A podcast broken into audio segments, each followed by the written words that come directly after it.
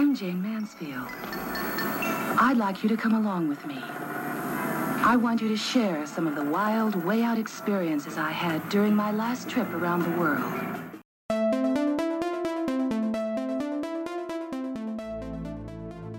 Jayne Mansfield was on her way to becoming the blonde bombshell of the 60s, having already achieved a great deal of success as an actress, singer, and even early Playboy playmate. Sadly, her life would end tragically on a highway outside of Biloxi, Mississippi. Her death was said to have been caused by a curse gone awry. But was the curse nothing more than a publicity stunt arranged by the founder of the Church of Satan?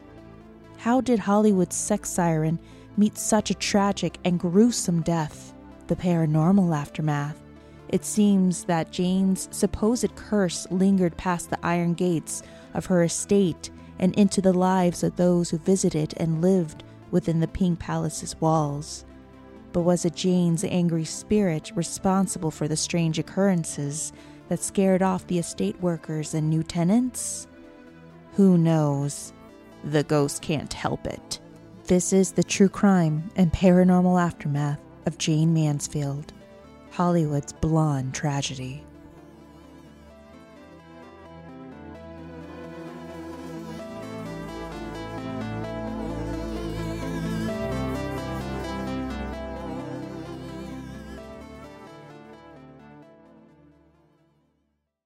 Hello, everybody. This is Jason, And Aaron. and we are the hosts of the For Better or Worse podcast. Like most couples, we have pretty different tastes. There's a lot of things we agree on, of course, but it can be pretty difficult to find something to watch at the end of the day. She likes comedies, love stories, and dramas, And he likes anime, horror, sci fi, and fantasy. so we both thought it would be fun to force each other to watch our favorite movies, shows, or anything else we can think of, and record it here for you guys. The show is a lot of fun, and it's not always torture. Sometimes we actually come around to each other's side. We would love for you guys to give us a shot, so download For Better or Worse anywhere you listen to your favorite shows and join us in the fun. We can't wait to share our experiences with you. Hey guys, what's up? Hello. It's the moment you all have been waiting for. my bar mitzvah. Stop! They- Coming out. I can basically just hear every listener turn their podcast off. No, we're not doing this today. Sorry, friends. That's right. It's bar mitzvah if it's a man or a young boy. Bat mitzvah for a woman. For young a woman, yes. yes. Oh my goodness, Bryce. We're so. I, I don't even know. we're so dumb. That's what we are. Look, everyone, it's so hot in Los Angeles right now.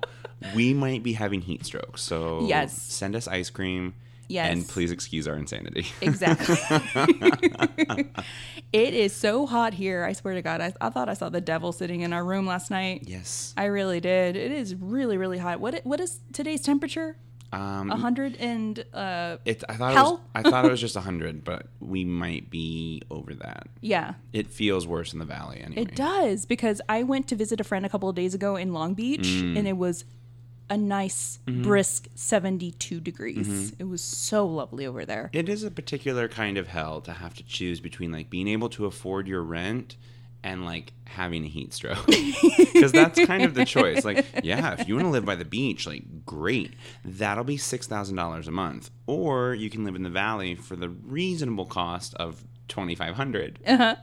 he said while weeping. Uh, but you will die of heat strokes So Oh, yeah, for sure. It's all about location. choices. Location, location, location. what are you willing to sacrifice for that? That's too real. Yeah, my health. I know. But fuck it.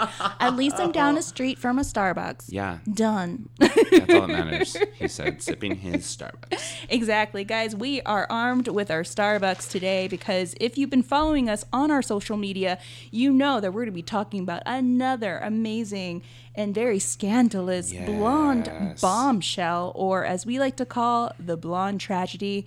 Jayne Mansfield. Mm. I know.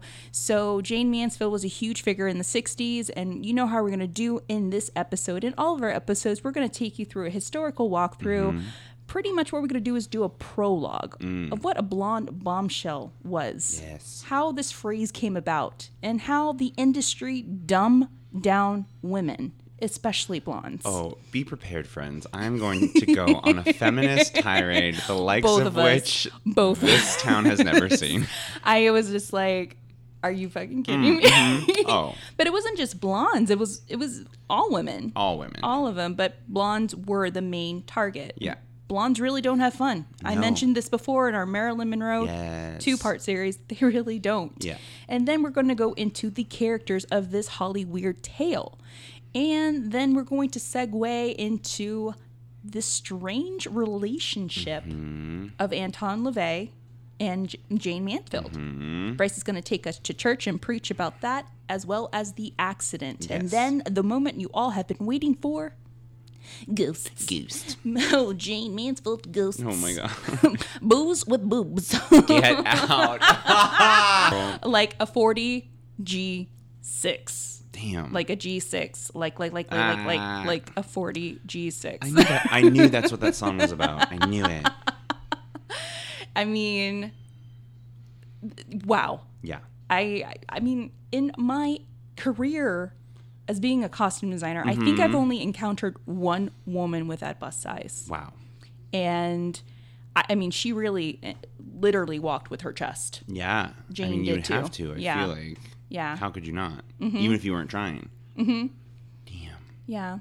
The girls. I'm here with the girls. Hey. 40 and G right there. Damn. All right, guys. So let's start with a little history before we hit the mystery and the ghosts. Oh, and before I enter the prologue, we're also going to be doing our drawing Yes. for the spirit board. We decided to, to do a little raffle with our friends at Paranormal Supplies. Hi. If you've also seen our um, Instagram, Facebook, and Twitter, they provided us with our own special spirit board with our logo.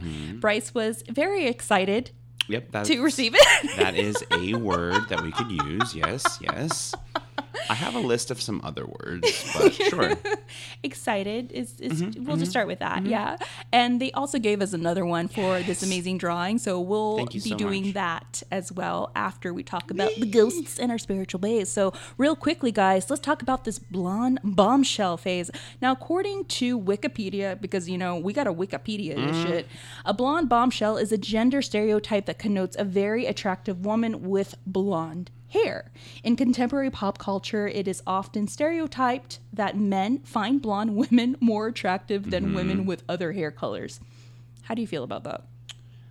I feel like guys have a taste. Sure. Uh, and and and let's not be, you know, you know, prejudiced about this. Let's both men and women have a taste. Yeah. I do. Here, I do have a lot of opinions about this. I personally love when blondes dye their hair dark. Mm-hmm. I find it so attractive because their eyes, like, because a lot of blondes happen to have blue eyes as well, Right. And it makes their eyes like little laser beams because you don't notice it as much. Mm-hmm. I will say, I had a friend in college, and she one friend, um, and she was blonde almost her entire life and then she dyed it like a chestnut brown Ooh. and she well first of all i told her to dye it like dark that if she was gonna like do it go like all the way and so it was like i would say on a scale of like 1 to 10 it was like a 4 to 5 it was pretty it was like blondish brown really um, and she had like full on identity crisis because of it. She's like,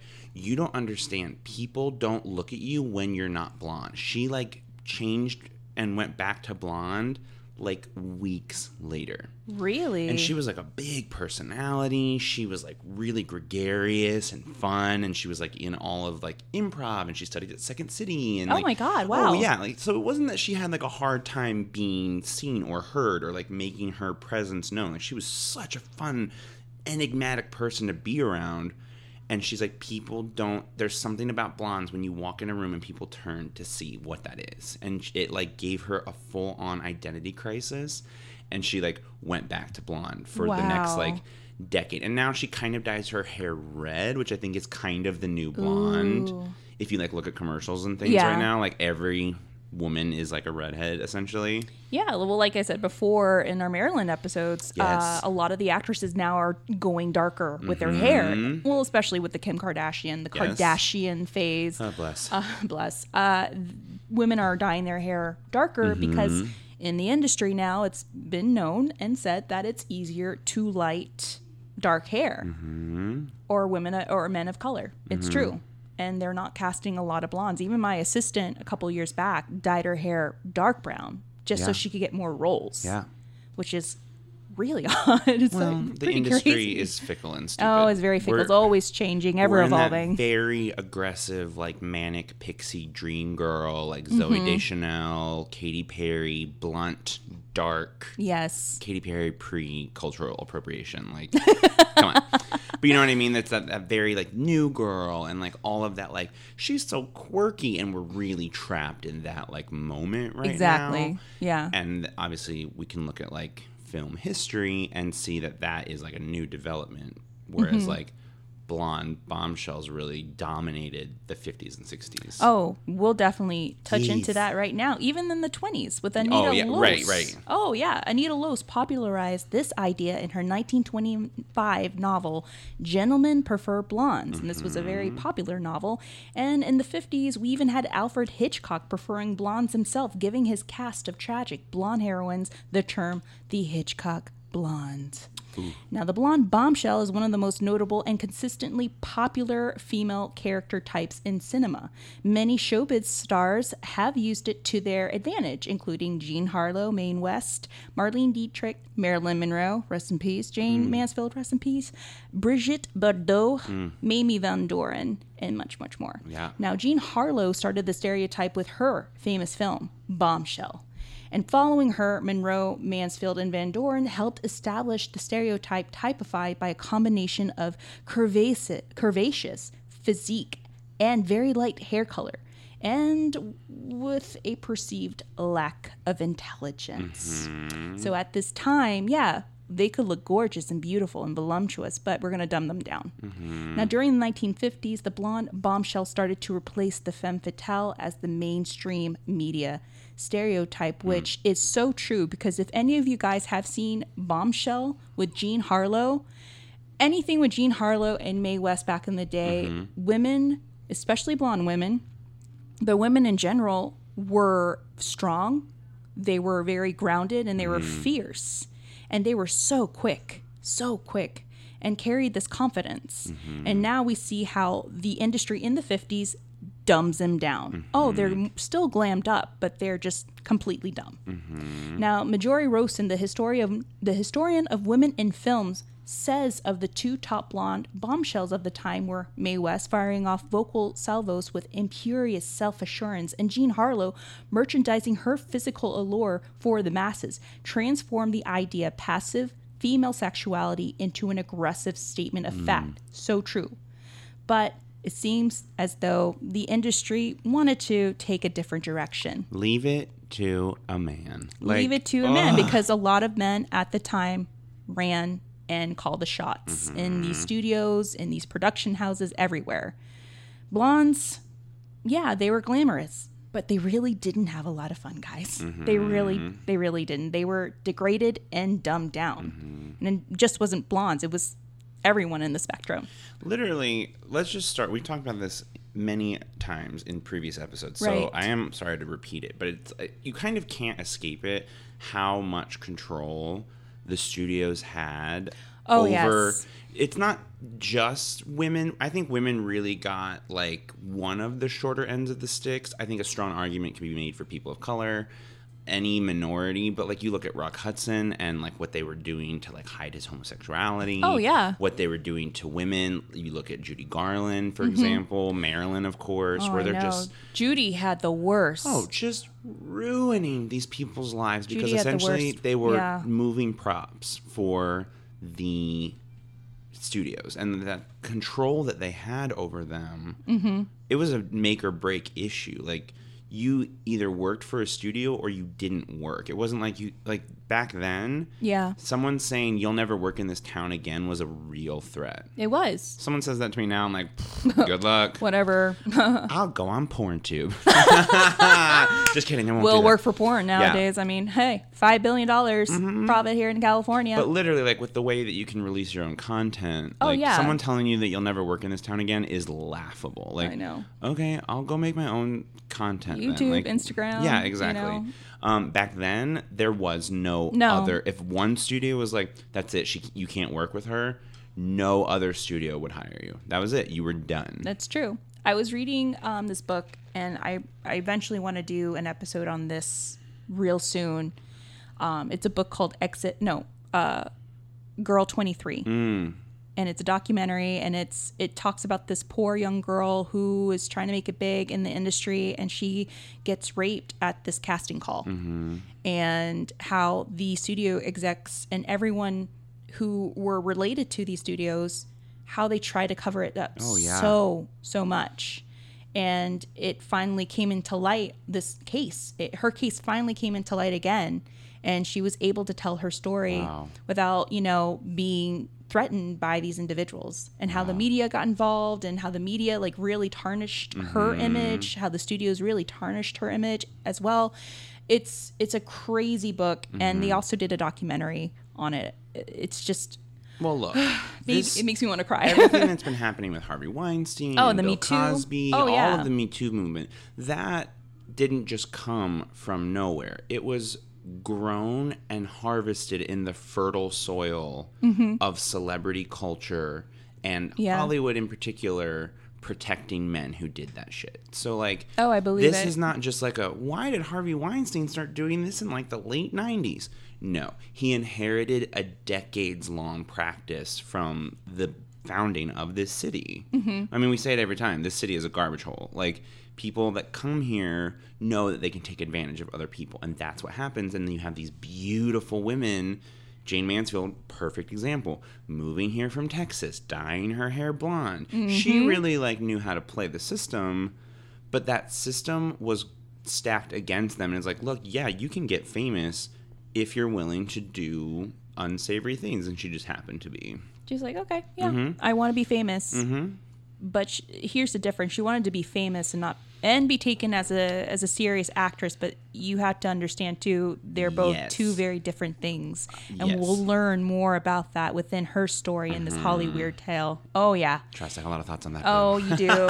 but hey, brunettes, Shocker. brunettes too. They, we have it tough. Oh, everyone. We everyone. Look at Elizabeth Short, Black Yeah. Dahlia, Selena, or as a lot of us Hispanics and my mother included likes to call her the Salinas, Mm-hmm. Karen Carpenter, and Lindsay Lohan.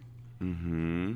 Lindsay Lohan was a brunette and a blonde and a redhead. I get that, but she's still tragic. Mm-hmm. All the way down to her vagina, she's still tragic. Oh, it's ridiculous. like you can look at her, and we do this. We sort of put these women in particular. Yeah. Sorry, I know we're really going on this, but it just gets me like so fired up because like we do this thing where we a hypersexualize children. Oh, she's 14. She's so sexy. Like Millie Bobby Brown is such a good example. The if Millie Bobby Brown, Bella Thorne, Yes. Selena Gomez. It's like, look how Yeah. sexy she is. Like that is. She's 14. That's a fourteen-year-old. You don't get to talk about her like that. And so then they hypersexualize themselves. Yeah. Look at Miley Cyrus. Look at Lindsay Lohan. Look Yeah. at Amanda Bynes.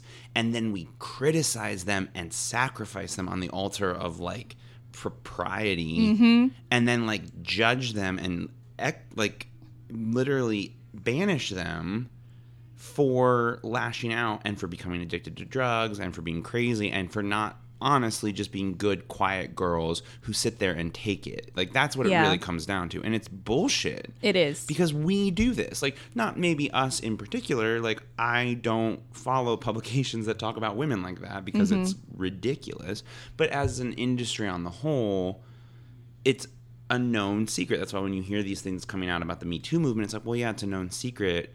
If you slept with Harvey Weinstein, you probably got a movie deal out of it. Yeah. Is it right? 100% not. But is there always going to be someone willing to pay that price?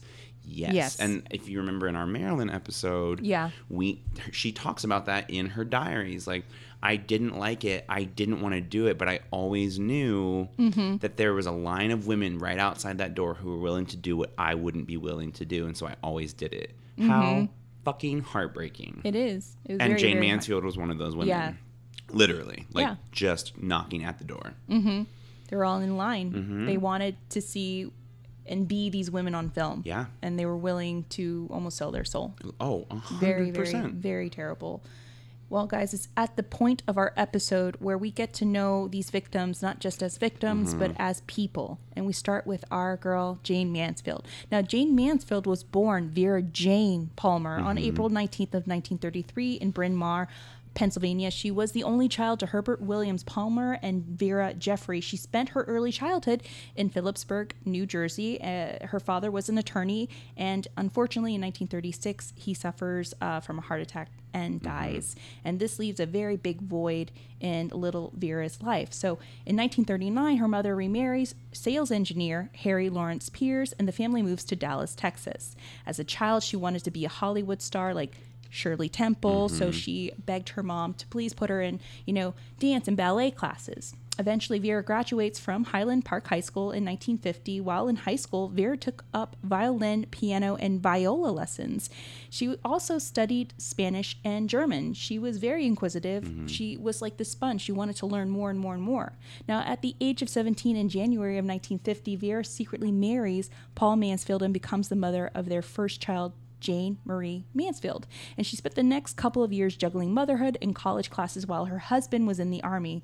But in 1953, she discovered her love for acting and appeared in a stage production of Death of a Salesman, hmm. which we just did at our job. And I like to call it Death of My Sanity Yes. Because it is a huge thank, Arthur Miller show. Thank you, Arthur Miller. You've really done some great things, but damn, girl. No, that was a huge show to put up. It's it's pretty intense, but it could be a good show if you cast the right people. Mm-hmm. Yeah. Living in Texas, she won several beauty contests, but few had any idea just how smart she was. Mm-hmm. She had an IQ of 163. Here we go again vetting for this girl. She's really smart. Just like Marilyn, she's Mm-hmm. really really smart. And by the time she spoke up to five languages, five different foreign languages. So she later admitted, though, that she knew the public didn't care about her brains. They were more interested in her size and the size of her breasts. You see, mm-hmm. Vera had a bust size of 40G, 21 waist, 32 hips. Damn. She really looks when you look at pictures of her. Yeah. Or like film, especially like when she moves, it looks like a Barbie has come to life. Oh, yeah. Like her waist does not look possible. You're just like, wait, Yeah. what? I don't. What am I? how am I- Undergarments back in the 50s. Oh, sure, of course. because I took this class in uh, grad school about undergarments, and in the fifties they were extremely restricted. Mm-hmm. Women had to wear girdles with garters and hosiery, complemented with a waist cincher or you know a tri-stretch corset, and that's what they did. It was like pull it all the way to the point where uh, it's a size 20 size 21 Leave it to a man. leave it to a man that is the theme for this. To Seriously. like invent something like it's fashion. You'll just squish your guts out. It was Ugh. the hourglass figure. Mm-hmm. So um, she, with with those measurements, she literally busted her way into Hollywood. Now, Paul Mansfield had hoped that Vera would lose her interest in acting. Oh, Paul. Oh, Paul, Paul, Paul. But when she didn't, he ended up moving both of them to LA with little Jane to try to start a movie career. So both of them were actual, you know, mm-hmm. starving artists. Between working at, at a variety of odd jobs, Vera becomes Jane and bleaches her hair platinum blonde while she studied drama at UCLA. Her film career began with bit parts at Warner Brothers, which had signed her after one of its talent scouts had seen her in a production at the famous Pasadena Playhouse. Yes. She started with small roles and then won a larger part in a dramatic film called The Burglar. And it wasn't released until two years later when Jane's career was at its peak and she was known for much different kinds of roles. Mm. And The Burglar was a very different role for her because mm-hmm. it was a very serious film. Now, her big break came from a stage production, Will Success Spoil Rock Hunter, in which she first appears wearing nothing but a towel. Oh, gasp. After that, she starred in a camp comic film, the famous The Girl Can't Help It, in 1956. Yeah, The Girl Can't I know. I, Help I started to The sing it. I was like, that's never going to clear. Oh, no. So she played an outrageously voluptuous, beautiful, tone deaf girlfriend of a retired racketeer. The film features some early performances by the famous and late Fats Domino, the Platters, and my little favorite, Little Richard, successfully introducing rock and roll to many movie mm-hmm. audiences. And this was a huge, huge film because in the 50s, especially in 56, this is when rock and roll was huge. Yes. And for this film to incorporate rock and roll and Jayne Mansfield, perfect sandwich right there.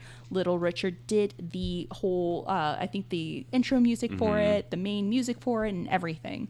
So in May of 1956, she signs a contract with 20th Century Fox and played a straight dramatic role in the John Steinbeck, uh, Steinbeck-based film The Wayward Bust. She tried to get away from the dumb blonde image and establish herself as a serious actress, but she ends up winning a Golden Globe for New Star of the Year, beating out Carroll Baker Mm. and Natalie Wood.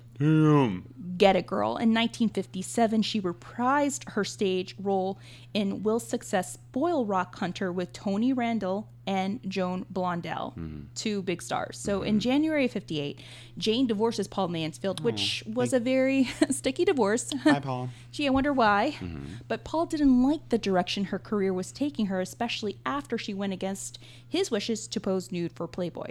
She was get offered, you know, Playboy centerfold, and he was like, "Don't do it, don't." You know the type of women that pose for Playboy, Jane Ugh. Because at the time eh, you you were a certain type of woman if you did that. Sure. And Jane was a mother and she was married. So Paul didn't like it. Jane goes goes and um, poses for Playboy. She picks Playboy and her career over her marriage to Paul. Hmm. So in August of 56, Paul Mansfield sought custody of their daughter, Jane Marie, alleging that Jane was an unfit mother because she appeared nude mm-hmm. in Playboy. So there you have it. Oh, Paul. So Jane's heart was broken, but not for long. She continues to work and soon ends up meeting and marrying actor, bodybuilder, and Mr. Universe title holder Mickey Hargitay. Yes. So Mickey Hargitay, guys, was born Miklos Hargitay in 1926. He immigrated from his native Hungary to the U.S. after World War II. He became interested in bodybuilding in the 1950s and was named Mr. Universe, Mr. America, and Mr. Olympia in 1955. He parlayed his perfect physique into a performing career with Mae West because Mae West had a performance with two muscle men, Hargitay being one of them and this is a this is a bit of a funny story, but this is how they met. So it turns out that Jane stole Mickey from Mae West. Love it. And he was uh, one of you know Mae's performers, and they were, I guess, messing around. Mm-hmm. I think that he was her side, you know, Sure. side bay. Let, us just put it that way. Look, if you have a chance to sleep with Mr. Universe, you take that chance. If you have a chance to sleep with Mae West, you take that chance. There is the there real you one. go. Yeah, you're right. Because Mr. Universe is on testosterone. That's a mighty good Guarantee- figure, honey. Oh. yeah, she could get it. Put your two lips together and blow. I'll tell you where. I bet you will. So uh, one evening, Mae and Jane were performing at the same event. Jane notices Mickey, and Mickey immediately notices Jane. They're both thirsty for one another. They talk. The chemistry is instant, and they become inseparable. Mae is pretty pissed off. Uh, sure. She's really jealous, really pissed off, and Mickey tells her, "I'm gonna go with Jane," mm-hmm. and they end up being together. So Jane was the Becky with the good hair and the size 40 G bust girl. Yes. yes. So that's the thing. Let's talk a little bit about her bust and wardrobe malfunctions. Let's segue into this. You see, Sure. Her busts were another story, and even in the height of her career, they pretty much made her career. Mm-hmm. Her breasts were a part of her notorious publicity stunts that were arranged to deflect attention away from even the, the famous Sophia Loren and Jane Russell. Mm-hmm. Now, the whole story this is a famous story with Sophia Loren during a dinner in the Italian star's honor. Photos of the encounter were published and made because it shows um, the famous picture shows Loren raising an eyebrow, or what I like to call the eyebrow of shade at Jane looking at her like this bitch because in the photograph Jane has this low, low, I mean, low it- cut yeah, it's collar insane. dress. It is defying It gravity. is it is really insane. And um, prior before this event, there was this movie premiere that starred mm-hmm. Jane Russell, and Jane Russell was doing promotions for it in this pool, and she was wearing a bikini. Jane being like, "Oh well, I'm gonna just be, you know, just in the background in my mm-hmm. bikini." They see Jayne Mansfield walking into the pool. She takes a dive, and oops, her top accidentally, with finger quotes, tons Blink, blink, yeah. of finger quotes pops off. Mm-hmm. And she's like, oh my god, my bazookas are just way too big for this top. Like a 40 G6. Yeah. I Like, mean, like, like, like, like. and essentially like overshadows the entire like press junket. yeah, she was very thirsty She kind for of was, publicity. yeah. In a lot She of really ways, she really was like the first like publicity like seeker in that way. Oh, yeah. That's uh, we'll talk about this a little bit more, but I think that is the main difference between like her and Marilyn Mm-hmm. is that Jayne Mansfield, in my opinion, wanted to be famous. Yeah. she was willing to be famous at any cost and sought that more. And I think when you really look at Marilyn Monroe, she was more famous, but she wanted to be an actor. And you can see that in like where they spend their time and like what projects they sign on to. And once they start like losing control, where their like respite and like energy starts getting diverted towards. Um, we'll obviously continue to get into that, but this is like the start of that. You really see, I think at the time of the underwater movie premiere, that she was signed to Warner Brothers, but that she hadn't had anything like released yet. Or I, I don't remember the exact timeline, but it was very early on. Yeah, I think she was. And then, like, literally the week after this incident, all her movies start coming out. Oh, yeah. Because she made such a, and uh, I'm sorry, a splash. Yeah, I can't avoid it. I'm sorry. Uh, a splash, she yeah. busted her way Yeah. into this. And like put it, was way. all planned. Like later, Yeah. it comes out that she had like hired a management team because she was getting frustrated with Warner Brother because they like weren't moving fast enough. And they're like, "Here, this top is like size is small for you. Yeah. It will fall off when you jump in the pool. Go, and we'll use the publicity to like get you what you want." And it worked like a charm. The wonders of PR, guys. and of a bosom. and of a bosom. I have friends that work in PR, and let me tell you, mm-hmm. I have stories. Oh. oh, I have tons of stories. PR reps win Oscars. Oh, yeah, they- they should. That's the They main- should be no, given no, no. big reward. Sorry, what I mean is that like your acting is important, but like it's your PR person who snags you the prize. It's always about good PR. Mm-hmm. So uh, Sophia Loren, she was a little jealous Mm-hmm. of what was going on. Uh, there was a quote in an interview that she did. I think it was with VanityFair.com. She points to the picture and she's like, "Look at this picture. Look at my eyes. I'm staring at her nipples because I am afraid they're about to come onto my plate." I was like, yeah, yeah. She was like, I don't care. Yeah, it's pretty obvious. Like her nipples, they're very obvious. So Jayne was also notorious for famous wardrobe malfunctions on the red carpet with her purposefully low, low, low cut collar dresses, which allowed her breasts to, oops, fall out at any given chance. She was the gal who literally invented the nip slip, especially before, way before Tara Reid. Talk about being busted. Now, hmm. Jayne's marriage to Mickey lasted only five years, and they were truly in love with one another. Studio execs, especially from Warner Brothers, mm-hmm. told her that she shouldn't marry Mickey, but the girl can't help it. She went ahead and she did it anyways. They were really in love with one another the first mm-hmm. couple of years. Mickey more than Jayne. We'll find out why. They were mm. pretty much the Brad Pitt and Angelina Jolie back in the day because they were beautiful, successful, and nicely tanned. So mm-hmm. Jayne ends up buying her pink palace for a whopping $75,000. The house was a 40 room Mediterranean style mansion that once belonged to singer Rudy Vallée in November 1957. Jayne had the house painted pink with cupids surrounded by pink fluorescent lights, pink furs in the bathroom, a pink heart shaped bathtub, and a fountain spurting pink champagne. Mickey, I know. Hello, Kitty. Money cannot buy taste. I will always say that. I agree. Bless. Mickey Hargitay built her a heart-shaped swimming pool with the words "I love Jayne" on the floor of the of the ground level of the pool. It was really, really sweet. It's I mean, sweet, but I'm also gagging. Like, oh, but that's love. I guess. That is love when a man's like, I'm willing to live in a pink, literally a pink palace with Yeah. this woman. That is love. Yeah. And to me, he was kind of like the Joe DiMaggio to Totally. Marilyn to Marilyn Monroe, except that he didn't, you know, smack her around.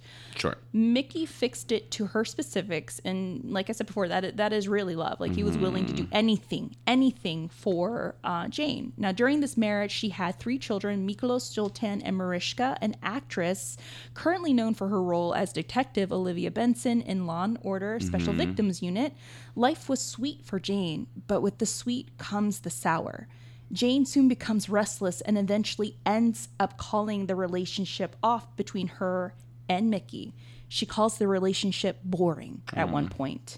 Mickey is devastated. So in 1962, she has a well publicized affair with Enrico Bomba, the Italian producer and production manager of her film Panic Button. Hargitay accused Bomba of sabotaging their marriage, and this is true. Like, it takes two to tango, Yes. Mickey. And Jayne couldn't do wrong in his eyes. Mm-hmm. She really couldn't. She could tell Mickey, babe, the sky's pink. And he's like, whatever, Jayne. Mm-hmm. Yes, whatever.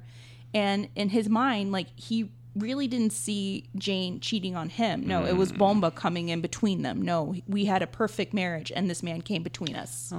It was really sad. I really, I really know, no, I know that he really loved her to the day he died, even after he remarried. You remarried. can even hear when he like talks in interviews. oh, yeah. You could hear in his voice the sort of like admiration and it's Oh, almost for like a little sure. puppy. Like he's just No, he so really- enraptured with her. Mm-hmm. He really loved her, and you can see that love. yeah. like it's very sweet.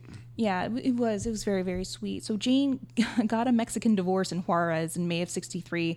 The divorce was initially declared invalid in California, and the two reconciled in October of '63. After the birth of their third child, Mansfield sued for the Juarez divorce to declare legal and won.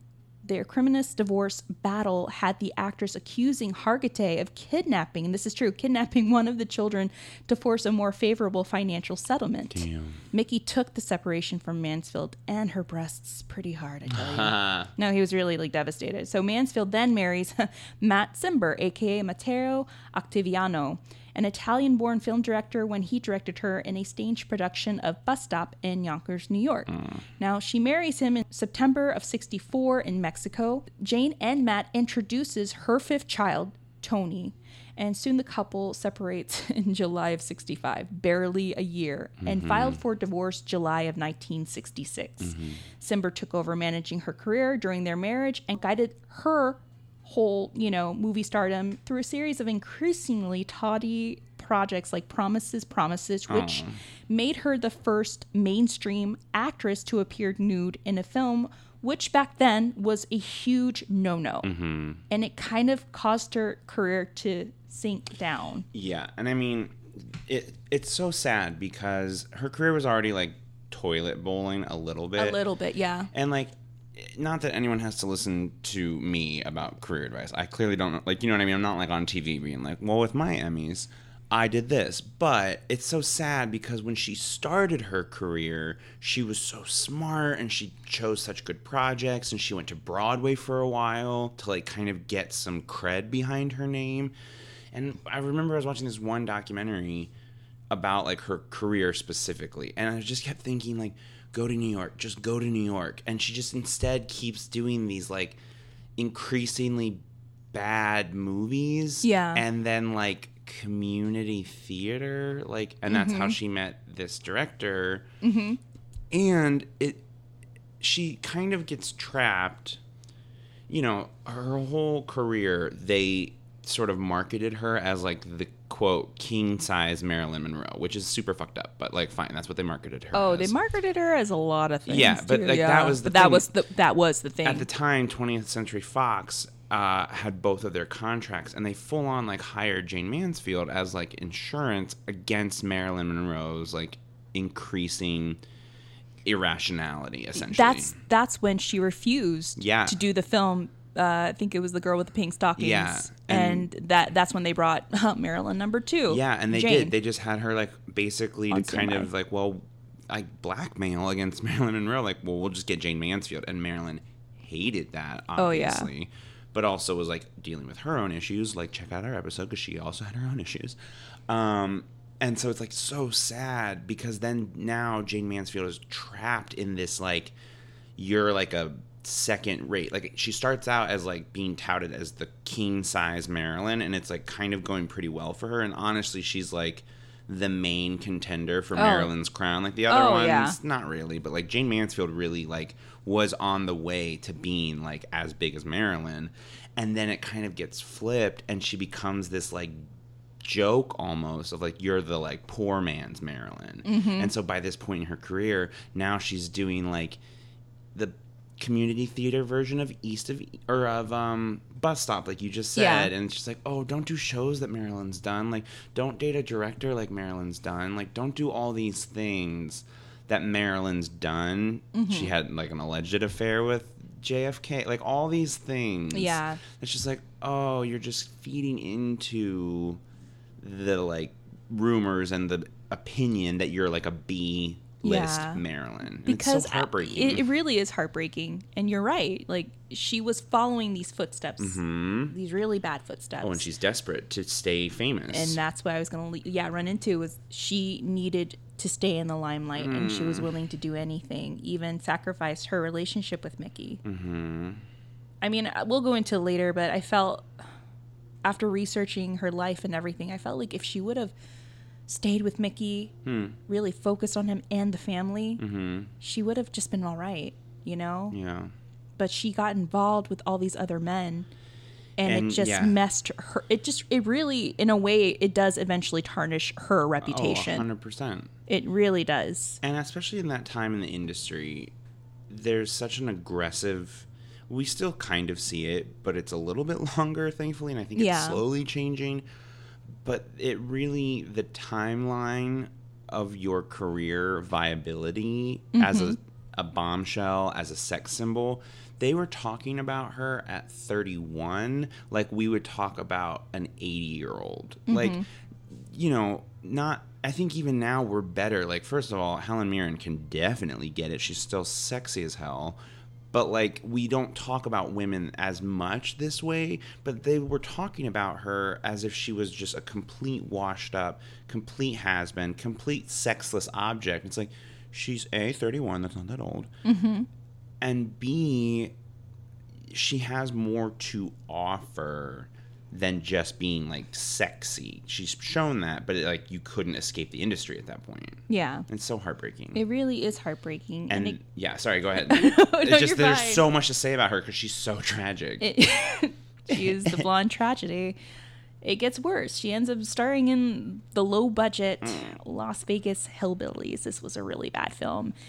He pretty much did what Arthur Miller did for Marilyn Monroe. I'm talking about um, Cimber, and he tried to do his best to to get her more and more involved, but she was getting more and more involved with these low budget films. So Mansfield's marriage to Cimber began to collapse in the wake of her alcohol abuse, spousal abuse, open infidelities, and her disclosure to Cimber that she had been happy only with her former lover, another one, Nelson Sardelli.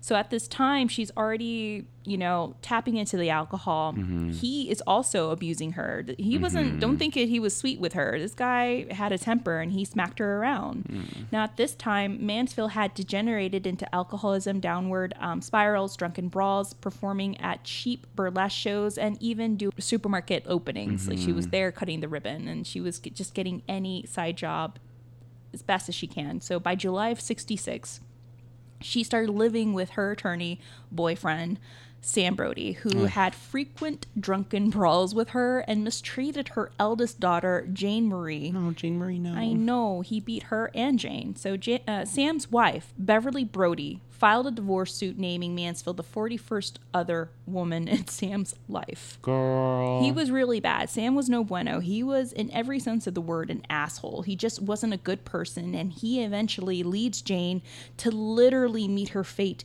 in the physical mm. form of Hollywood occult leader and the man who led the Church of Satan, Anton LaVey. So, mm-hmm. real quickly, Anton LaVey, born 1930, he ends up dying in 97, was an American author, musician, and occultist. He was the founder of the Church of Satan and the religion of LaVeyan Satanism. Mm-hmm. He authored several books, including The Satanic Bible, The Satanic Rituals, The Satanic Witch, The Devil's Notebook, and the amazing children's classic, Satan Speaks.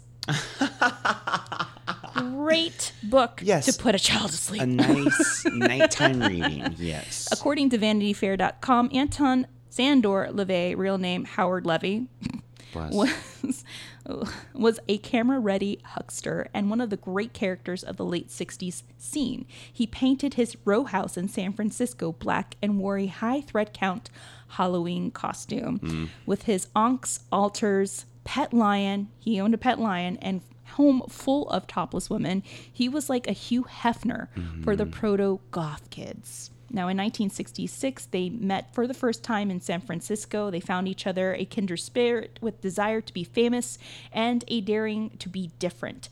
Now, the pair developed a unusual friendship that some say was sexual in nature and mm-hmm. continued to meet frequently until Mansfield's death. They met at the height of the liberating 60s when attitudes about gender, sexuality, hmm. and nudity were in flux. Satanism, considered as the pursuit of the pleasurable and successful life, hmm. found a receptive audience in thousands who flocked to California with a desire to become famous. A popular legend that might have been spread by Leve- LaVey himself asserts that he portrayed the devil who rapes Mia Farrow's character in 1968 film of Rosemary's Baby. So there you have it. Look, I have many thoughts about many things, but this might take the whole cake. Like, Get ready, guys. Um, Bryce is about to take us to church and preach. I don't know if they can eh, understand the height of the soapbox that I'm about to stand on. Oh, he is. Um, here's the thing. This c- clown is not talking to Satan. Like, let's just start there.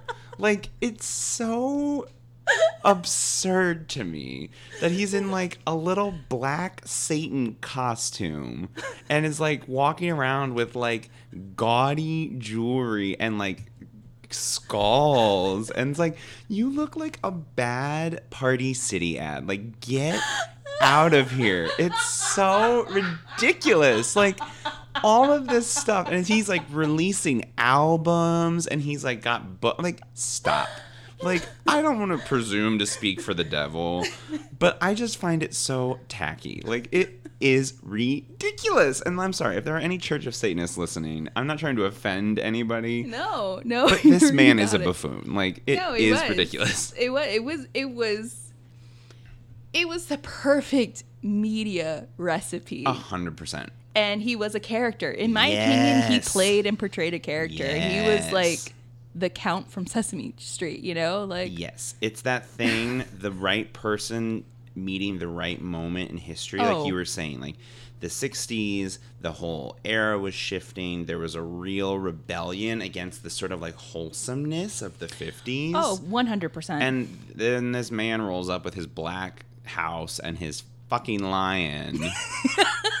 and it's just like a tabloid wet dream. Like, of course he's in it. Uh, it's just, it's so. obs- I was watching it and reading the article about him. I was just like, okay, let's. Your just- eyes cannot roll back cannot- I mean, again, any further. maybe I'm off base. Maybe Satan really is a gaudy, tacky boob, but like, it just seems to me that like that is not what. Like that's not who's speaking to Satan. Do you know what I mean? yeah. Like, because that was his claim too. oh yeah, that he was. He had the hotline that to him. he had the hotline. That he was like in communication. That he was like the voice Mm-hmm. of, and like also the Church of Satan was founded in the '60s. Like that's insane to me. You would think it had been around for like decades or Since, centuries. Like, yeah, for centuries. Since the 18 or 1700s. Apparently, 1800s. Satan was just waiting for America. Just come on, the '60s, Yeah, and then he could, and then he could start doing his work. Mm-hmm.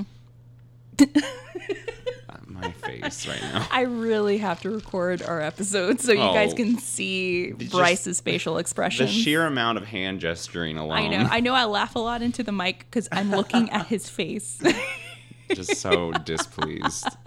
that is so. I mean, it, it is so true. The the pet lion. That's another one. That was Hmm. he kept this lion in the basement, and we have to bring up this film, uh, Mansfield 66, 67. You guys have to watch yes, it. Yes, it's really good. It really is a good film. I know it's a little gaudy because in the beginning they have this like little intro. I love it. They like lean into how campy it is. I like it too because it reminds you of a 60s film. You know, it has like these little dance interludes that paint the picture of a scene. Mm-hmm. And um, yeah, in the film, like they show his house, they show his rituals, they show the naked women, the ankhs, and everything, and in his house. And he had this pet lion that was living in the basement. that cannot be good. That is not, I don't know if that was legal in a mm, basement. that does not seem good. Yeah. Poor and, lion. and then you see, you know, Jayne Mansfield being introduced to him, and it was just like media frenzy. Mm-hmm. So they meet, and she is like you were saying. She has now started down a path of very low level engagement Yeah. appearances. Yeah. And it really is sort of just like a media circus that gets a little bit more desperate every go round of like, oh, well, like what's Jayne Mansfield doing now? And like even they don't they kind of it's like she becomes her own joke essentially. Yeah. Um to the point that she like gets stranded in a boat accident allegedly and like people don't believe her. Mm-hmm. And they're like, "No, like I almost died." And I was like, Oh yeah, you can see the on a- pictures. yeah, and after they like rescued her. yeah, and like some people did believe her. Like, no, you don't look that that scared, that gaunt, Mm-hmm. that bad for a PR stunt.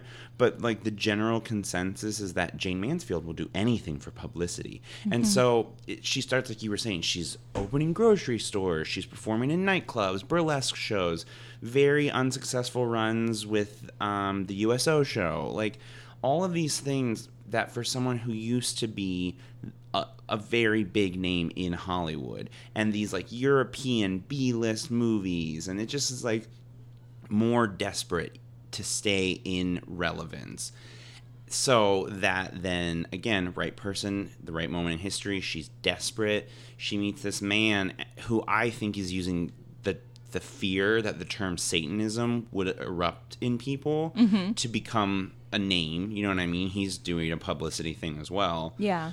They meet and he makes her the first priestess of the church of satan. Mm-hmm. And there's like these very famous photos if you look of her like holding a skull and he's like over her and there's like an altar and they're like these very stylized sort of like old vaudeville circusy kind of photos. Yeah.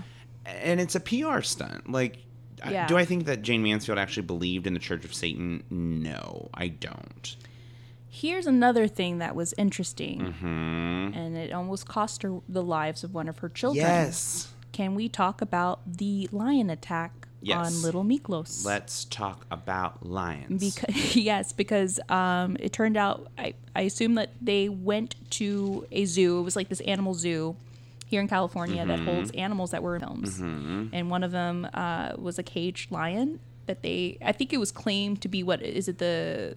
It was the movie lion. the uh, MGM lion. MGM lion. And um, they meet the lion, they pet him. And you could see this too in Mansfield 66, 67. Miklos, you know, and the kids are there. Jayne's there. Oh, let's pet the lion. And somehow, like, the lion goes back to the cage. Somehow Miklos is, you know, disconnected from Jayne and the kids. He wanders off to go pet the lion some more and he gets attacked. he gets yeah. mauled. The li- he's really close to the to the cage and the lion grabs him and just would not let him go. Oh. Yeah. And this is the start. So there was a falling out between the sorry the man uh, from the Church of Satan. Um, LaVey. thank you, and her then lawyer boyfriend Sam Brody. Mm-hmm.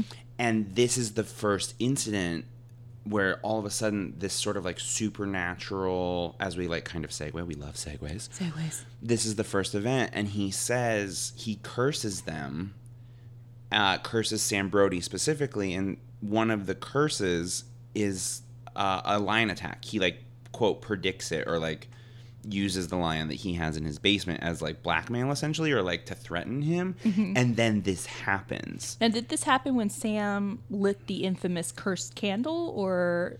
Um i think this was more of the falling out between the two of them. So obviously Oh, okay. right and so then Sam gets quote the curse on him, and the the big curse is that they're going to die in a car accident. Yes. And so after the lion attack, Jayne Mansfield goes back and is like, "You gotta like lift this curse." I don't. Again, I don't think she believes, but it's just too coincidental. Yeah.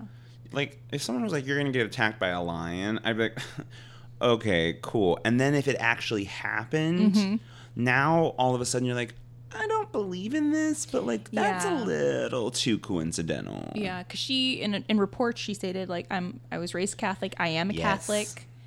There are pictures of her with like a necklace, and Yeah. she has like a little cross on her necklace. So she was religious, Mm-hmm. and you know, in the beginning, she even mentioned about this whole thing. Like I, you know, I'm interested in it. Like I'm, she's she was very inquisitive, Mm-hmm. extremely inquisitive. So she wanted to learn about it. I don't think she wanted to practice it Right. and consider it her new religion. Sure. She just she had a a curiosity. Sure. So Oof. I know, but there is like, yeah, segueing into the other curse. Right. Yeah, that So something happened with a candle. Um. I think it was like Sam Brody because it was the like Sam Brody is pretty much the reason why they met, and they go to the to his house to Right. House, and they're looking at all like his like oh Mm-hmm. knickknacks and ankhs and stuff like that, and there's this candle that you know Sam happens to light. Look, hasn't he seen Hocus Pocus? Do not light a candle. Thackery Binx told you. No, Sam. I waited a hundred years for a virgin to light a candle. I mean, we've all been there, girl. Uh, lights a cigarette. Yep. Yep. I, that is dumb. How dumb can you be? According to Blanche Bart- uh, Barton, Mm-hmm. a former high priestess of the Church of Satan and the author of The Secret Life of Satanists, no, of a Satanist, Brody showed a side of himself that was violently jealous, imposing Mm-hmm. impossible constraints on Jayne. Oh. And she was in the process of trying to ease out of the situation, but Brody was becoming only more and more protective, which is true. Because if you see Mm-hmm. the men that Jayne was involved with, they were very, you know, muscly Alpha male. very yeah, with, with like intense physiques so Oh, brody was becoming only more protective using her pending custody suit to maneuver her deeper into a relationship. And there was this whole thing with the custody battle of her children. Mm-hmm. sam brody was involved trying to keep her and her children together.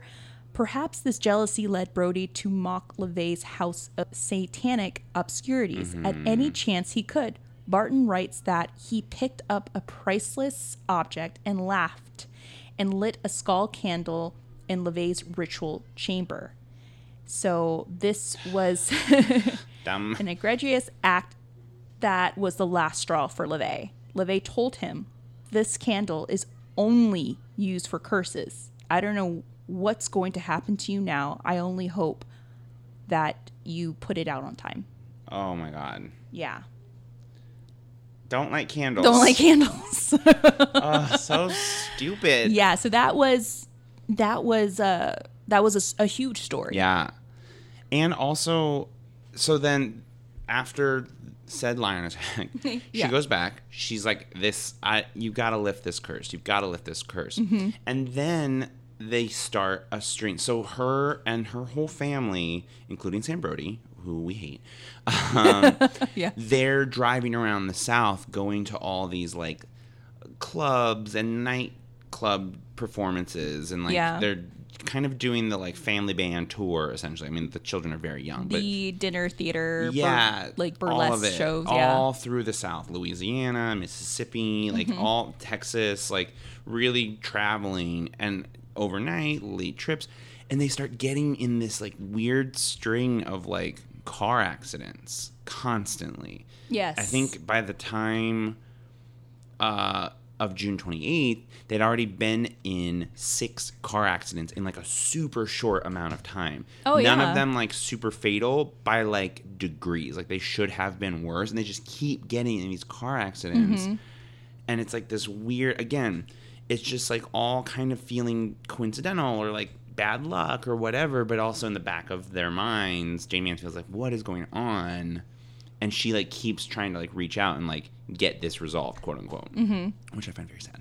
No, it really is sad. Plus, there was that. Um, I think after the lion attack Mm-hmm. too, like there was that whole story of him, and this was just like legend. Legend has it. Legend has it that he climbed on this mountain at night and did another ritual Bless. to try to like save his life, Mm-hmm. save little Miklos's life, because after the attack, he um was on life support. Like they didn't think he was going to make it, and that's when Jayne pleads with LaVey, like, please do something, Mm-hmm. and he does it. He and it's it's shown in the movie too. This little cool animation of cartoon LaVey climbing this mountain, and he does his little like ritual, and right after he does the ritual, Miklos pulls through, Ugh, and it's a miraculous recovery.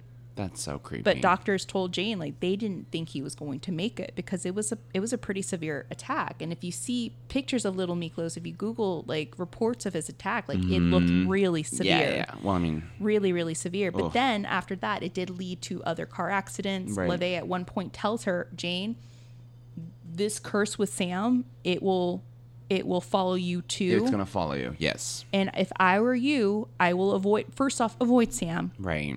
One, he's no bueno, and two, he is in a lot of shit. Mm-hmm. And three, avoid traveling with him. Mm-hmm. He tells her this, and she's like, "Not today, Satan. I'm, you know, I got to make my money. today." I got to make my paper."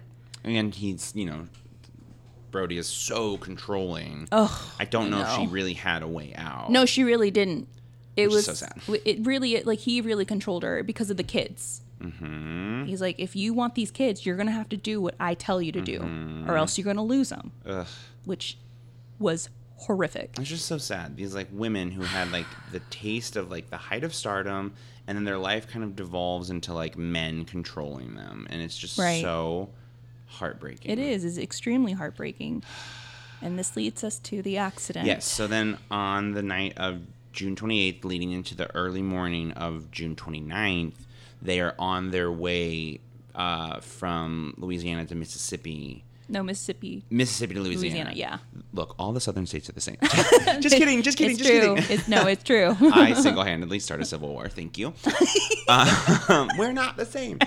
Um, and they're driving, and it's super late at night. And you were telling me, and I love this little like tidbit because it's such a quintessential like Southern mindset of like, Yeah. there's one highway through the state, and like, good luck. That's the one. yeah, I talked to my mom about um, this accident because Mm. my mom originally is from Honduras. Mm-hmm. She traveled to the states when she was a teenager. She traveled to New Orleans in the early '60s, and she went to business school. You know, she was her own woman. She's going to do it. Yes. Um, but I asked her, I was like, Ma, what do you remember the like where you were Mm-hmm. and how you heard about the news? She was like, about Jayne Mansfield. And she was like, Oh yeah. Like I woke up, got ready to go to school, like before entering the bus, you know, at the bus stop, Mm-hmm. women, men, everyone was talking about it.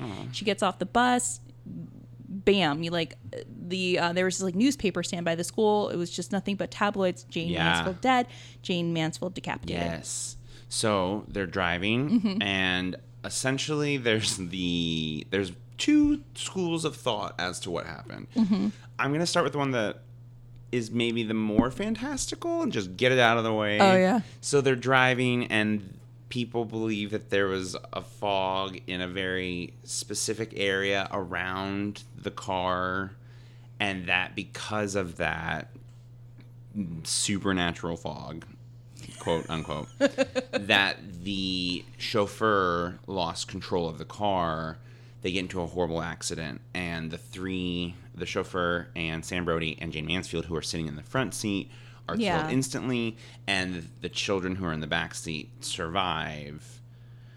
And then there's like all this speculation and gossip about whether or not she was decapitated and that she was decapitated for a satanic ritual and that the mist was like supernatural and that it was the curse coming to light. Mm-hmm.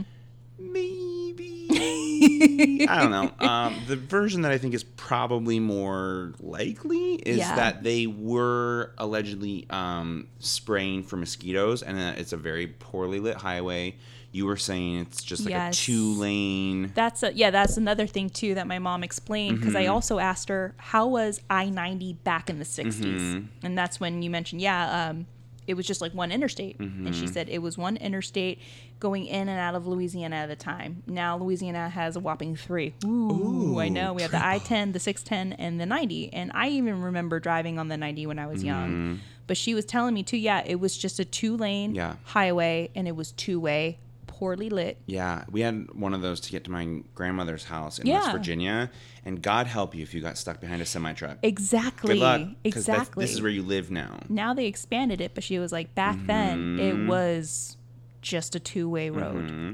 So they're on this road. They're it's poorly lit as is. It's Yeah. a very windy through the like back area. You know what I mean? It's not like this nice, bright, straight highway. No, it's not. and there is fumigation happening. There's like a fumigation truck spraying for mosquitoes, Yes. which is such a common occurrence. Like I remember in summer that happening all the time. Oh yeah, You when I lived to. in New Orleans, we You had have the to. truck that would spray around, and Yep. you you can hear it. Yeah. so loud. So um, that was happening. That is partially what contributed to the fog. There is a semi truck that slows down because of that. Mm-hmm. The chauffeur doesn't see the semi truck, and the car hits the rear of the trailer Yeah. and goes under, and essentially the top of the car is shorn Yes. clean of the vehicle.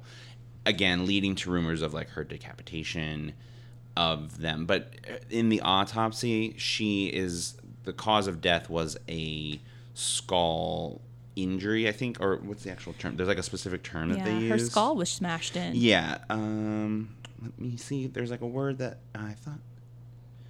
Beep boop. I'll never be able to find it now. Uh, But yeah, in um, postmortems, if you see the pictures, I mean, Yeah. if you even see the documentary hmm Mansfield 66, 67, and if you Google the, the crash, I mean, they're very graphic pictures. And there's Yes. one picture of her on the ground, and you can clearly see that her head is attached to her body. Yes. But you can tell that her skull is smashed in. Yeah, and the term I was looking for was a crushed skull with avulsion of cranium and brain. So basically, there is one of the photos where there's like this. Sorry, this is very graphic, so please be warned. Uh, and be warned if you look up the photos; they're pretty graphic as well. Um, that there's like a chunk of like either her hair or wig, and probably some like skull matter in a shattered part of the windshield. Yeah. And so that photo, which ran, led to the sort of spawn of the rumor that she was decapitated, when in reality it was actually she her skull was crushed. Her skull was crushed, and back then women wore a lot of weave and hair pieces. Real. She, oh, real. You could tell in those pictures, like that's not her hair. Mm-hmm. That's not her hair." hair. And I know, like Ron Harrelson, who was the bodyguard, was driving, and you can see in his in, in those pictures too. It's really bad, guys. I mean, like with a good stomach, like. Mm-hmm, be warned, like these are graphic. You could see like his head is completely smashed in. Mm-hmm. He doesn't have a face. Sam Brody, on the other hand, gets it really, really Yeah. bad. He is you see his body is burnt to a crisp. Yeah. It's on the it's it's he is Ugh. laying next to Jayne because apparently like when the crash happened, there was a fire, Mm-hmm. it broke out, and um Sam was thrown out of the car in flames Ugh. and he burned to death. I mean, well, they all died in impact, but he had the worst trauma. Yeah. He had the worst. And then so and that's the thing is that the children in the back seat, Yeah. they kind of escape with like minor injuries, thank God. Right. Um we were forgetting about one fourth victim, the Chihuahua. Oh yeah. When dogs get involved, we a do dog we just like that. we don't we don't like that. You're a puppy dad, I know. Oh, I know. The and worst. I when dogs get involved, yeah, she had a dog and he was also yes. crushed in the crash as well. It's sad. It's really sad, but yeah, thankfully the three children Mm-hmm. survived, but they had suffered injuries as well. Yeah. and it leads to this like weird little the trucking industry adopts like the metal bar that you see on the back of trailers now Oh yeah, with the with the is it like the little decal, the red and white decal? that's to stop cars from slipping under the trailer in the case of a collision That's right. It's and called it- the Mansfield Bar. it's Bar. called the mansfield bar yes Yeah. so like uh, some good came, Came out of it, but to be, I mean, yeah she had a water bottle made after her, and now Ooh, she had a bar named after her because of this accident, That's which I know- find kind yeah. of eerie. Mhm.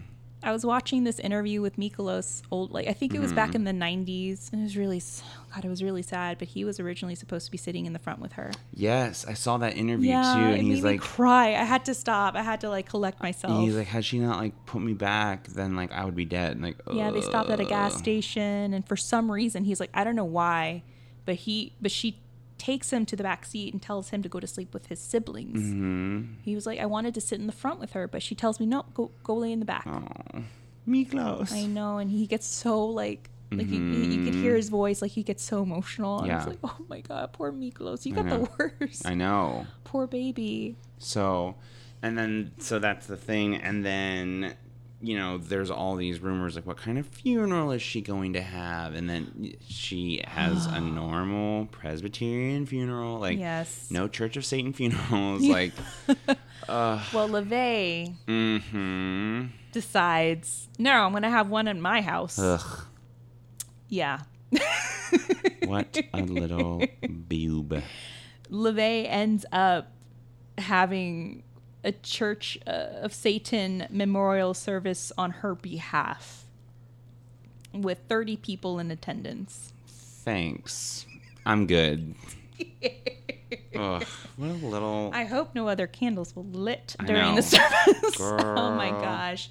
But it, it, I mean, it was it was a really terrible crash. Mm-hmm. it just changed a lot of things afterwards, especially you know with the trucking industry Yes. and how they created that bar. And I know for a fact that after, especially what my mom told me, like they started to slowly renovate that highway. They started to Mm-hmm. Expand it more and more after that accident. yeah. But yeah, that that I ninety.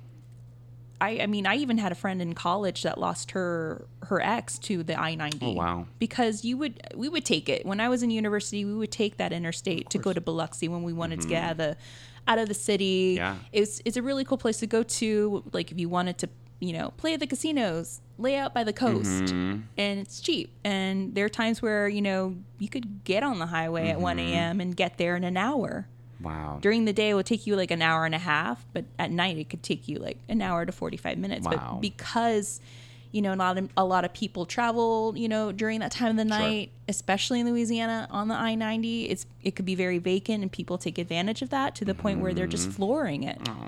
And with him like uh, my friend's ex he was traveling at, i think at 1.30 in the morning with a caravan and he was on the in the front of the caravan and he was accelerating to speeds of i think it was 85 or 90 miles per hour they were traveling really fast and he loses control of the car and the car f- like flips four times yeah it was really bad but um I, I I know that now like the interstate is expanded Sure. and definitely well lit. Yeah. Ugh. But yeah, it it was a really really sad and tragic end. Well, especially when you think about for a person whose entire existence, from the time she's 18 until the time she dies, she's just desperate to stay relevant, to stay famous, to stay remembered, and that because of the psychology of canonization and the way we treat celebrities who die, she like morosely gets her wish in essence. Like whether or not that would have happened, whether she would be as remembered, mm-hmm. I think she would not have been. Her career was certainly headed in a downward direction. Whether or not she would have had a second coming or something like that, who can say? But in some ways, her death was the fulfillment of her greatest dream, which is just the saddest thing. Yeah. Me. It really it really is sad. I will I will end, you know, this note Mm-hmm. with um with a quote from her daughter Mariska. Mariska Hargitay quoted in people.com and I'll, I'll end it in this note cuz it was really really Mm-hmm. sweet. My mother was this amazing, beautiful, glamorous sex symbol, but people didn't know that she played the violin and had a 160 IQ and had five kids and loved dogs. She continued to tell people tearing up. She was just so ahead of her time. She was an inspiration. She had this appetite for life, and I think I shared that with her. In November of 2013, Mariska Hargitay was given her own star on the infamous Hollywood Walk of Fame, and they placed that star next to her mom. They did. They placed it. So we're gonna end that. we're gonna end that story on her note because Aw. yeah, I mean, like you said, like she wanted to be in, in the limelight, Mm-hmm. and in the end, you know, it's kind of eerie that people remember her for this crash. You Mm-hmm. know, when you Google her now, and it's so sad. Like the first, first couple, thing. first thing you see is her post mortem pictures. Yeah. There's a little clip of an interview that she was doing right around the time that she got her Golden Globe. Mm-hmm. And this uh, talk show host is asking her, like, you've been nominated, you've won th- these awards. Like, what is your favorite title that you've won? And she just says, well, frankly, my favorite is Mother. And I always found that, like, so touching that, like, even though, you know, she couldn't really just live, like, a simple family Yeah. life, she really did love her children She the really most. did. And, She was a good the mom. best that she could. You know what I mean? And holy shit, how her body snapped back to the same, you know, after five kids. My body can't even snap back to where it was after a burrito from No. Chipotle. Mm-mm. Damn. I know. But yeah, she was a good mom. Yeah. You know, she made poor decisions. Yeah. The alcohol, as, Yeah. as we know with addiction, it strips you of your best qualities. So it's like sad that that was also part of her legacy. But Yeah. like, I think at her purest self, she really like loved her children. Yeah, she did. Meow. All right, guys, we're going to take a little break. And then we'll get to the curse and haunting of Jayne Mansfield and her infamous pink mansion after this little promo. Hey, girl. do you know what an RSS feed is? Uh, really smooth Starbucks? I, I thought the same thing too, but nope, it's really simple stuff. Or Ah. according to Wikipedia, it's a really simple syndication. Right. That's the thing that Blubrry provided us with when we started our podcast. yes, let's be real. None of us knew where to start out while Mm-hmm. creating our podcast in the beginning, and Blubrry helped us out a I lot. I know. They seriously make everything easy for us podcasters. Blubrry hosting is highly optimized for using WordPress with PowerPress. Blubrry makes publishing your podcast in three easy steps. Step one, produce your podcast. Mm-hmm. Two, write your blog post. Three, publish. It's like a recipe. WordPress plus PowerPress plus Blubrry hosting equals success. Mm, I like that, a recipe. Hosting with Blubrry also allows you to be in control. Plus, there are no third party sites to log into, no contracts, so you can cancel anytime. It's optimized for iTunes and creates support for all platforms. So, if you're browsing for a new hosting site or if you're planning to start your own podcast, then Blubrry is the perfect place. Head on over to our website, hollyweirdparanormal.blubrry.net, scroll down our blog post, and click on the Blubrry tab link. And use our promo code WEIRD if you're interested in receiving a free month by signing up with Blubrry.com. Free is a good thing. Start creating with Blubrry.com. All right, but now I am craving Starbucks. Let's go, I'll drive. Yes. All right, guys. We're here to bring you the booze with boobs. Ooh. I know. so, like I mentioned before, Anton LaVey had announced that, uh, you know, Jayne was a victim of her own frivolity. And he warned her about the curse, and she ignored it, apparently. And there was even talks of him throwing a memorial service that was held in her honor in the Church of Satan, where three, no, 30 people reported to seeing some unusual things Oh occur. no. So here we go with the curse and the haunting of Jayne Mansfield, guys, the paranormal aftermath. So apparently, what happened in this service at the Church of Satan at um, LaVey's house, 30 people reported that there was a series of amber colored bulbs that suddenly flared up without explanation, but never shattered. LaVey said that it happened because Jayne wanted to let us know that she was still with us. Others connected to Jayne reported strange happenings. Even Linda Murdrick, Jayne's personal maid for many years, often heard Miklos, who had been injured in the accident, talking to someone when she knew he was alone in the room. Oh no. He told her that he had been talking to his mom, and Murdricks believed that Jayne was somehow communicating with the boy from the other side. Why are children so creepy? I know. you know. Oh God! Because they do that. They're like, "I'm talking to my imaginary friend," and you're like, "Oh, what's their oh. name?" You're like, "My grandmother." Oh, oh, God! jeez. Just kill me now. I'm talking to the man in the closet. no. Nowadays, I will definitely call the cops before checking that closet because you never know. You never know. I'm definitely going to get sent to jail if I ever become a father because like my child will come into my room at like 3 a.m. and do something creepy and I will tase them. Like, it's going to happen. I've seen too many like scary movies. I can't do it. I know. I know. it's just oh god, I, prison is going to be rough on me, but here we are. According to AmericanHauntingsInc.com, weird happenings occurred around the Pink Palace, No. Jayne's former home in Beverly Hills. So it seemed like her energy went from LaVey's house to the Pink Palace. So soon after Jayne's death, Mickey. Mickey Hargitay was involved in a bad accident just after driving out of the gates of the Pink Palace. Matteo Ottaviano, Jayne's third husband, was plagued with troubles. His father had a heart attack, legal problems, closed his nightclub, and his best friend was killed all of a sudden. Whoa. It was a mysterious death. So, Victor Houston, a young man who worked as Jayne's road manager and who was a constant visitor at the Pink Palace, died suddenly. Linda Murdrick, who also was involved in a terrible car accident, believed that the curse may have lingered its way past the iron gates. But it got worse. Jayne's son Miklos and a friend, a young girl, were playing in a toy electric car one afternoon at the Pink Palace, and the little girl leaned back, and somehow her long black hair entangled around an axle of the electronic toy car. Her long black hair soon just got so tangled up that it just tore out from the roots. Stop. Like a section of it tore out from the roots. Yeah. So a lot of people felt Oh that this curse was real and it surrounded the Pink Palace. Your face. Oh my I'm god. it's so creepy because there was a chunk of Jayne's hair on the car. Isn't that eerie? No. That's what I thought too. Isn't that crazy? I mean, this is super conspiratorial, but that is so Isn't that insane? Yeah. Yeah. Yeah. My my scalp hurt after reading oh, that. same. Others believe the Pink Palace was haunted. Ooh, so bursting water pipes ruined many pieces of furniture, and plumbers who came to repair the damage were allegedly frightened off by moving objects. Mm-hmm. One painter said that when he was working in Jayne's old room, he felt that someone was watching him, and several times he felt someone touch him on the shoulder. Do not touch me. That is not consent, ghosts. no me toques.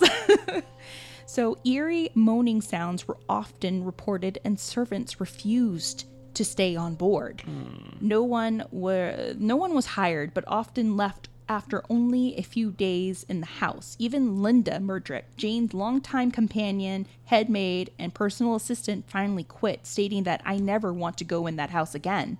There are too many things that were occurring that were unexplainable. oh my god. Many came to believe that Jayne was still around, angry over the fighting that was going on over her estate.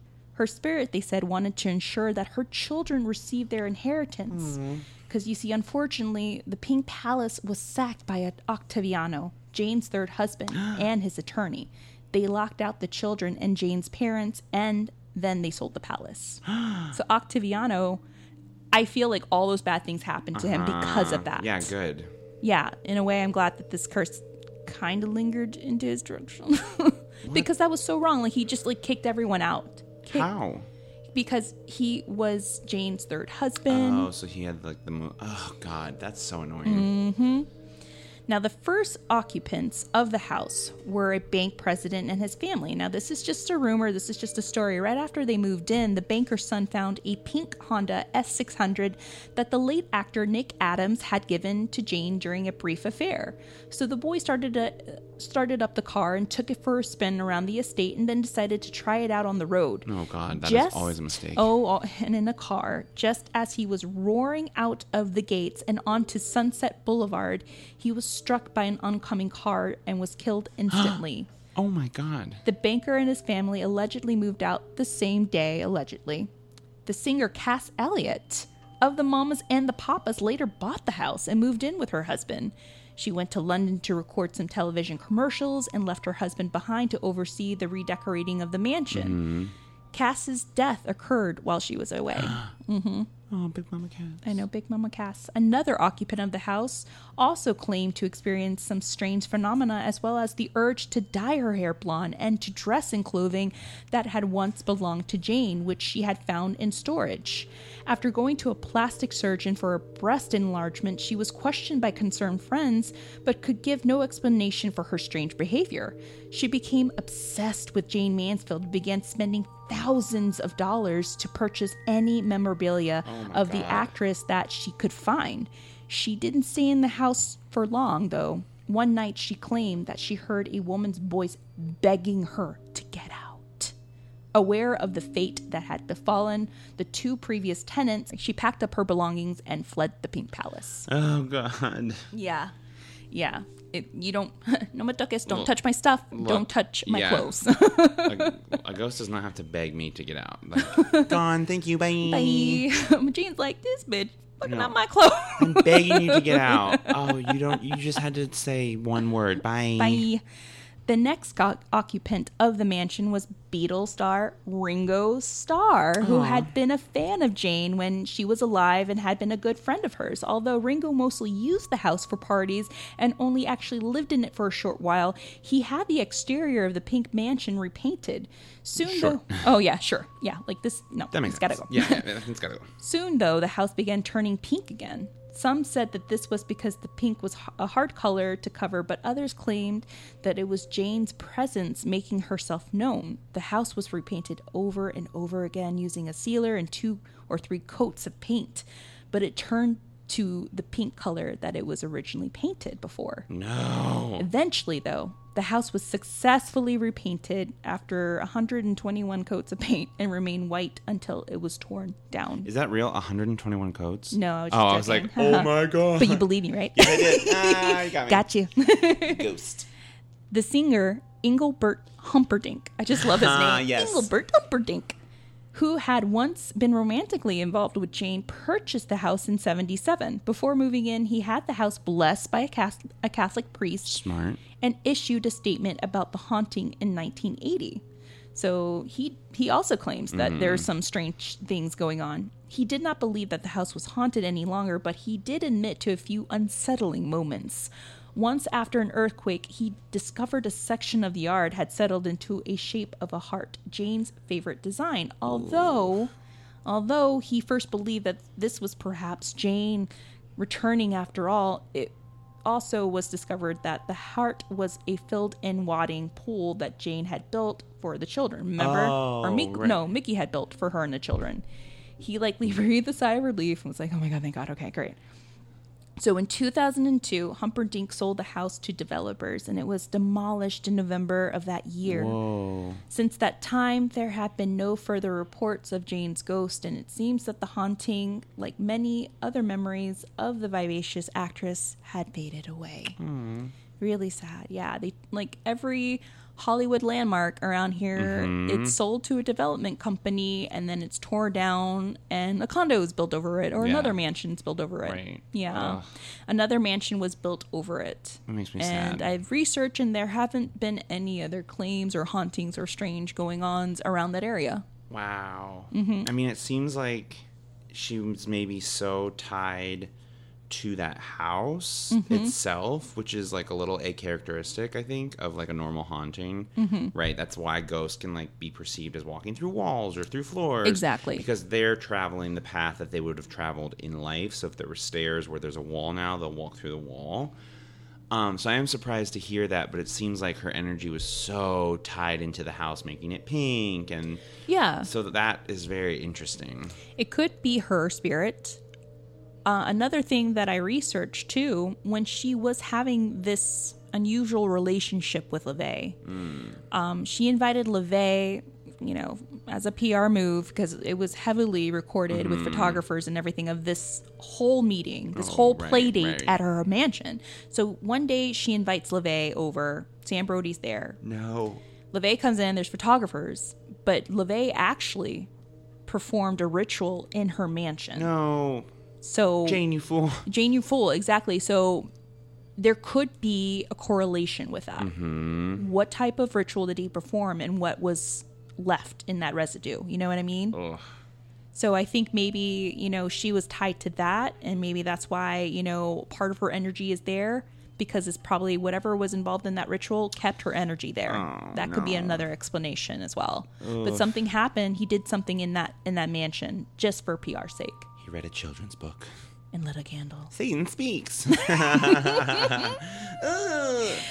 All right, guys. So this is the true crime and paranormal aftermath of Jayne Mansfield, Hollywood's tragic blonde. I know. It's a sad one. Let us know what you think of the story, what you thought. If you had any personal experiences, if you ever visited her house, you know, up to 2002, let us know. All right, guys. So uh, this is uh, going to segue us into The, the drawing. Now we got to do this drawing, guys. So this was pretty funny. We barely got names for uh-huh. this drawing since we were I feel. we were giving away a Ouija board. Our listeners are like, nope, I'll pass on the demon thanks. I like smart listeners. like I said before, the boards are from our friends at Paranormal Hi. Supplies. Hi, guys. Tim is amazing. You can find them at paranormalsupplies.com and on Instagram, Twitter, and Facebook at Paranormal Supplies. So if you are a paranormal nerd, enthusiast, or ghost hunter, or have an interest in any of those, hmm. you know, concentrations, they have the tools, accessories for you booze. So go check them out. Now, if you've been following us on social media, then you know that they made us our own Ouija board with our logo, which was nice. Bryce was sweating with excitement when I showed. they also gave us another board to give away. So um, they do such a great job, and they also make custom Ouija boards, FYI. So we're going to pull the names from the small, small batch right here. the mighty few. We're going to pull the name, and Bryce is going to do the honors right here. Okay. And the winner is Jayne Mansfield. I'm just kidding. the winner is Nicole Berg. Yay! Hey, girl. Hey, girl. Hey, you got yourself your own Ouija board. Yes, it's so cute. If I I, could look at it for longer than five seconds, I would tell you how cute it was. You know, I will tell you guys this. I, I will tell you guys this. You know, I, I know that in the beginning we talked about Mm-hmm. Ouija boards and how bad they are, but after talking with one of the owners from the Mystic Museum in Burbank, you know, they have a huge collection Yeah. uh, of Ouija boards. I think they have a total of 48 of them, and this even a Barbie Ouija board. Oh no. But um, you know, I was talking to him, and if you guys follow us on Instagram, I did hmm. a live field trip to the Mystic Museum when they had the Goosebumps and Tales from the Crypt installation. But he said, you know, a Ouija board can be used for good if you know how to use it, and if you use it positively. It's like a chef using his knife, so you can create something beautiful, a, a beautiful plate of food. Hmm. But if you use them incorrectly, you want to kill somebody, then they could, you know, that's a negative use. Yes, definitely. Yeah, so he was like, "Yeah, we use Ouija boards here, especially when we do seances here. Oh wow. But we know how to use it, and we do it with all you know light and positivity, Yes. Mm-hmm. and we know how to close it out correctly." And I said, "You know, you're right. You are right." And I ran away. So congratulations, Yay, Nicole. I will be sending you your own personal Ouija board, girl. Yes. Play it with positivity and light. All right. So that also brings us to our spiritual bays of the week, guys. We have two. First off, we're going to say, hey, girl, hey, hey, boo, hey, to our spiritual bays, Twisted Sisters podcast. Yes. It's a paranormal podcast about ghouls and girls. Put it together, and you have the ghouliest girls around. They are two sisters from the haunted town of Tooele, Utah. That was featured on an episode of Ghost Adventures. They are really sweet, and they did a beautiful sketch of Sharon Tate from the Fearless Vampire Killers because they were inspired by our first episode. It was uh, talent, talent right there, girls, talent. I love it. Show them some pattern love on Instagram and check them out, Twisted Sisters Podcast. Second is the Cabinet Podcast. It's a bi weekly podcast that explores the creepy pastas, urban legends, and ghost stories throughout the history of video games, from the rise of the arcade to the modern console of the Xbox, PlayStation, Nintendo, Atari, and Sega. Every episode host Tim Gibson brings you a new weird or terrifying story based on actual events highlighted through a dramatic narrative. At the end, he'll anal- analyze the truth around the tale using media reports and other sources. So check him out if you love ghosts and video games. Plus, the music on his podcast is 80s nostalgic. It truly makes me want to tech noir with him. Ah. Sorry, that was a little thirsty. Tammy can't help it. Ooh. So, also a big thank you to our listener, David Koo. Hey, girl, hey. Hey, David. He sent us some great info for this episode, and we just want to say hello and thank you. And Thank we you so much. adore you, Boo. Yeah. Thank you for listening and sending us that info. But here's another thing, guys. Before we go, I'm going to cut this music out right real quick, all right? So, we just want to let you know that that Bryce and I decided to surprise you with a mini-sode Yes. That will be in correlation with a live feed on our Instagram starting on my birthday. happy, and happy deep- birthday, Tammy. Deep breathing. July 22nd. I'm thinking around 12:30, 1:30 in the morning. Girl. Your girl Tammy is going to go out of town for 10 days to celebrate her birthday Yes. in NOLA, aka New Orleans, Nolens, Nolens, as a gift to herself. Yes. I decided to book a room at the Myrtles Plantation. Bryce is like shaking his head. It's been really nice knowing you. I've really enjoyed this time together. I'm gonna miss you so much. I'm a little I'm a little scared. I'm not only will I be staying at the Myrtles Plantation, guys, I will be staying inside of the house. Oh. I will be staying inside the William Winters room, aka the voodoo room, aka the haunted children's room. Stop. So here's the big announcement Hollyweird Paranormal does Myrtles Plantation. Yes. Bryce will be staying in a church in LA praying for mm-hmm, me mm-hmm, from mm-hmm. afar, brewing his coffee with some holy water, As I do. as you always. I'll be staying the night at Myrtle's Plantation with a close friend of mine, my thunder buddy, Catherine Barona. Hey, boo, hey. Keep her safe. I know my sister was usually supposed to come with me, but she got some amazing news, and um, my girl Catherine will be coming with me. So I um, I found out through this podcast, Paranormal Chicks. They're a Southern podcast. Go check them out. They're really sweet girls. They're awesome. That this is the room with the doll that moves from one section of the room to another. No. no. But on the on the on their Instagram post, I was looking at. it, I was like, that room looks familiar. No. I went back to check my hotel reservation online, and it's the same picture. It's like, oh crap, because it's also called the the Fanny Winter I hate dolls so much. Oh my god. Are you ready to hear about the bumps in the night that occur in this room? No. Oh, we love hearing you get freaked out. Uh, yeah, great, because it's There- full on. All right, guys, I'll be staying in this room, and the bumps in the night in this room that occur.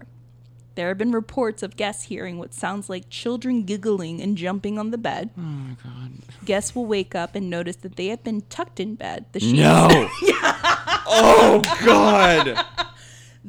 if the sheets are at the foot of your bed or if they fall off your bed, the children would come in and tuck them in. Oh god, that is so creepy. People have woken to the sheets being tucked up all the way to their chin. Like someone had tucked them in. I also just hate having my feet tucked in. I hate not being able to get them out. So it's like multiple layers of horror. Oh my god. There is a doll that is in there that has been known to move around the move room. It, it will be, you know, it's usually stationed uh-huh. on the top of the mantle by the fireplace. It's always stationed there.